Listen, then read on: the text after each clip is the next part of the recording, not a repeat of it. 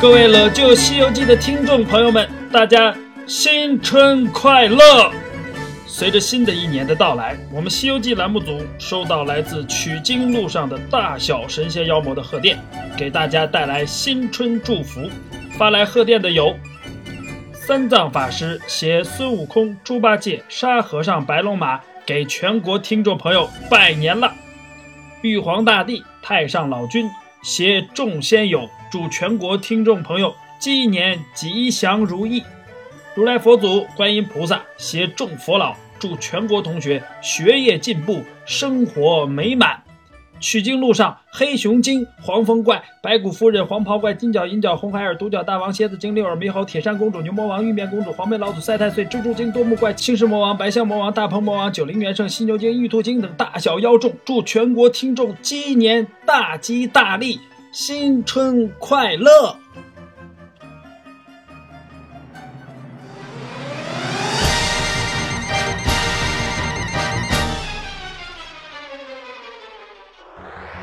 听了就想读，大家好，欢迎收听乐就读书。我还是那个摸过金字塔，快板儿也会打，文能说天下，武却差到家的杨红叶老师。吃俺老孙不放！两周不见，我想死你们啦！今天送给大家一份新春祝福，大家请看本集的第一幅漫画，里面有哪些人物呢？他们共同组成了四个字，是什么呢？当然，除此之外，按照我们往期的惯例，还是要送给大家几个问题的。第一个，武装观在四大洲的哪个州？第二个问题，人参果还有别的什么名字？三，摘人参果的时候需要用到一种工具，是什么？四，师徒四人被镇元大仙第一次抓回去以后，是怎么逃跑的？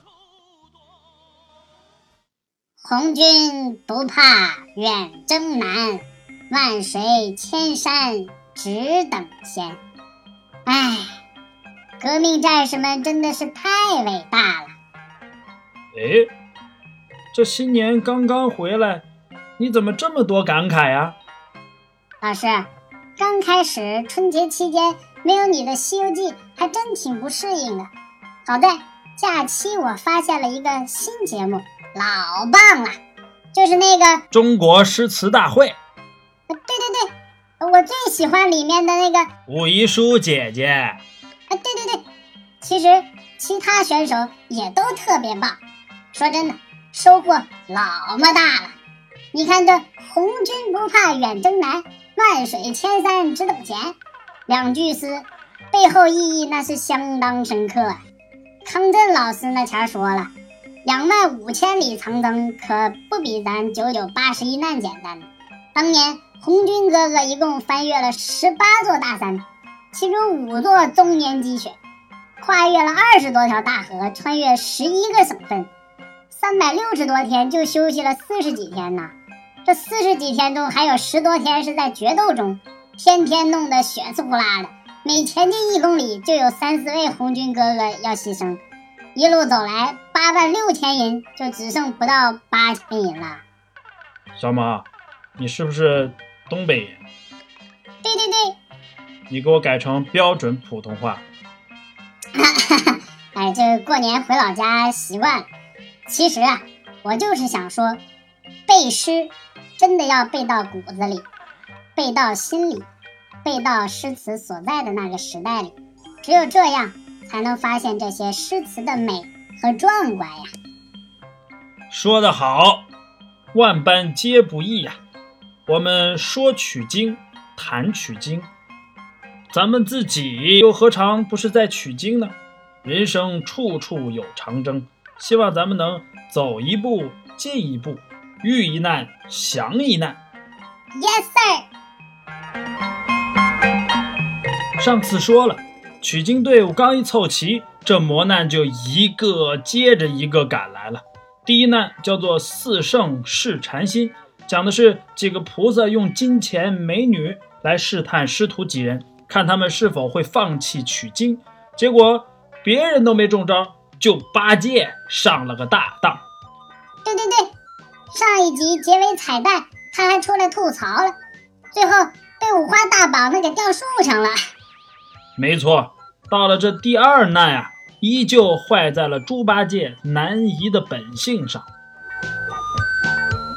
这一天，师徒四人来到了万寿山武庄观，这个地方可不一般。要知道，这武庄观的主人道号镇元子，乃是地仙之祖，三清四帝都是他的朋友，还有观音菩萨，见面也要让他三分。哇，观音姐姐都要让着他，那可是够厉害的了。可这武庄观能有什么大难呢？事出有因，师徒四人去的那会儿，镇元大仙正要去天上开会听课，只能嘱托两个特别特别小的徒弟清风明月，一个一千三百二十岁，一个一千两百岁来看家照顾客人。我的天哪，这还算特别特别小？那我可就是特别特别特别特别特别……呃，你你边上特别去。我接着说了啊，这俩徒弟虽然听着年纪大，但就长相来说还是个童子的模样，而保持着这等容貌，多亏了武庄观里的一大宝贝——草还丹。也是世人俗称的人参果。这人参果三千年一开花，三千年一结果，三千年一成熟，将近一万年才能吃得到。吃了这果子，寿命可以超过四万七千年。就算不吃，你闻上一闻，也能活个三百六十岁。不过，想要吃到这个可不容易。这人参果。将近一万年只结三十个果子，而且很难保存，必须现摘现吃，否则很快就会老化僵硬，没有效用。就算是有幸能得到一颗，你也未必敢吃。哼，那是没遇到我吃货小萌，换我呀，早就吭哧吭哧给吃了。那我要是说这果子。长得和刚出生不满三天的小孩丝毫不差，白白嫩嫩，四肢俱全，五官明显，生机勃勃。你可敢吃吗？嗯，老师，你你确定你说的是水果吗？真的如此，绝无夸张。当时清风明月就是按照师傅镇元大仙临走时的交代。给唐僧打下了两个人参果吃。唐长老口渴了吧？吃果子吧。啊，好的，真的谢谢施主了。呃，这这这不是个娃娃吗？阿弥陀佛，罪过罪过。长老，这不是娃娃，这是万年才有的人参果啊！吃了这个，你就长命万岁了。哎，施主莫要拿我说笑啊！快将这娃娃带走，万万可不能再让我吃它。说完，唐僧跳到一米开外，哆哆嗦嗦地看着盘子里笑靥如花的两个果子。哈哈，我就知道。不过这将近一万年才结出来三十个的人参果，镇元大仙怎么这么大方，一下就给了唐僧两个？因为。唐僧跟镇元大仙是老朋友，哎，这怎么可能呢？哈哈，他们是五百年前的朋友。唐僧本身是金蝉子转世，是如来佛的第二个学生。五百年前，他们在如来办的盂兰盆大会上认识的。好嘛，果然是老朋友啊！所以这老友拜访。当然要厚礼相待了，可惜唐三藏如此排斥，两个童子只能一边嘲笑他肉眼凡胎没这口福，一边自己就偷偷的把果子吃掉了。本来呢，事情到这儿也就结束了，可是这事儿啊，硬是被猪八戒给偷听到了。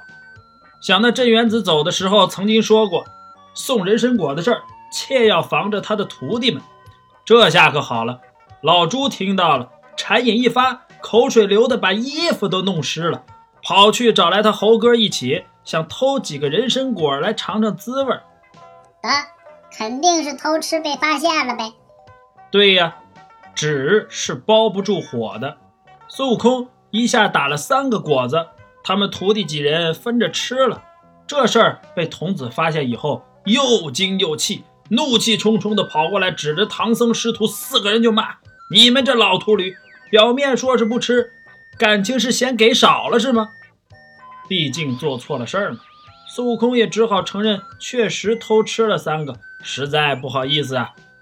谁知道这一道歉，两个仙童骂的是更厉害了，说明明树上少了四个。吃了三个，不就是在说谎吗？哎，这到底是谁在说谎啊？这事儿啊，他们双方都没说谎。孙悟空确实打下来四个，但也确实他们只吃了三个。这人参果生来就与五行相克，就是说遇到金木水火土会有不同的反应。遇金而落，所以用金鸡子去打才能打下来。遇木而枯，要是碰到木头的东西就没法延寿了。遇水而化，吃的时候用水化开食用更好。遇火而焦，烧焦了肯定不是什么好事儿。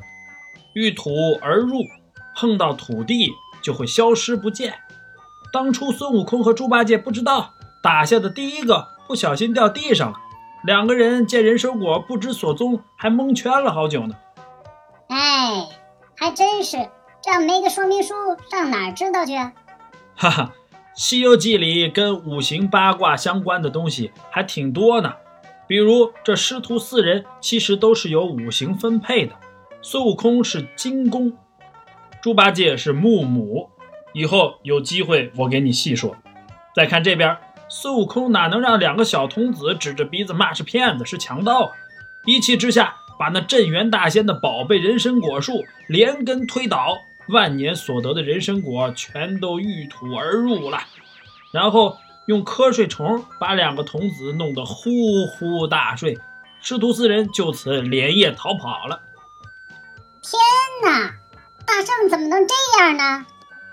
哎，正所谓忍字头上一把刀啊，大圣这反抗精神确实很强。但是有时候，这种反抗倒变成了一种无所顾忌的暴力。取经路上，怎么让自己的心不再那么狂躁，便是大圣最大的修行。大圣本以为带着师傅师弟连夜逃跑，这事儿就可以神不知鬼不觉，就算日后被发现了，他们日夜兼程，肯定也不会被追上。可这地仙之祖是谁呀？当他回来。发现自己的武装观被闹翻了，立刻叫醒了两个弟子，起步一瞬间就追上他们了。任凭三个徒弟如何联手，也伤不了他一下。再看镇元大仙本人，使出一个袖里乾坤，呜的一下就把这师徒四人连人带马一起都装袖子里了。啊，这袖子这么大，衣服得多大码呀？哎。上次说了，厉害的神仙都是会法术的。法术练到足够高强时，身上的什么衣服、裤子、袜子啊，都可以是法宝。比如后面出现的那一大法宝晃金绳，也不过是太上老君的腰带而已。啊，那这一回可坏了。结局倒也不是特别糟。这大仙可是地祖，修为胸怀非常人能比。虽然自己的宝贝人参果树被这泼猴推翻了，可是，在打斗中一见其一身好本领，不由得还是一边打一边给猴子点赞。最后非常大度地提出一个方案：只要你能想办法把果树医好，我就直接和你这猴子八拜为交，结为兄弟。哦，那这说干就干呀！挖个坑，埋点土，数个一二三四五，停。要是这么简单，那就不是宝树了。这灵树连神仙都不一定能救。孙悟空游遍千山万水，找了福禄寿三星、东华帝君、九老，都没一个人能救活此树。好在最后他拨打了幺二三热线，这才把救星请来呀。哈哈，厉害了，我的观音姐姐！观音菩萨玉净瓶里的甘露，专治仙树灵苗。很快，人参果树就恢复如初了。那落入地底的人参果全部飞回到果树上，当然也包括了之前孙悟空弄掉地上的那个。这回真相大白，大家是喜气洋洋，一派和气。镇元大仙不仅兑现诺言，和孙悟空结了兄弟，还办了个人参果 party，请在场的神仙一起大吃了一顿人参果宴。哎，一个个都上千岁的人了。又不会死，还吃什么人参果啊？哈哈，你以为这些长生不老的人就真的永远不会死吗？这可是大错特错了。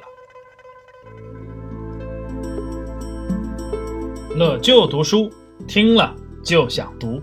收听更多乐就读书节目，请关注诸葛学堂微信公众号。获取更多语文资料干货，请扫下方二维码进群讨论。回答本期问题，请加微信号：幺五二零幺四六四三四幺。我可是实在太冤了，我是龙啊，一路上背着师傅任劳任怨，他们吃斋，我吃草，我也没有发过牢骚。师傅师兄们。你们倒是想着我点儿啊！第一次打人参果，你们三个吃了没叫我？现在开人参果宴，大家增福增寿啊！为什么还是没有我呢？唉，好气呀！乐就《西游记》，咱们下周三再见。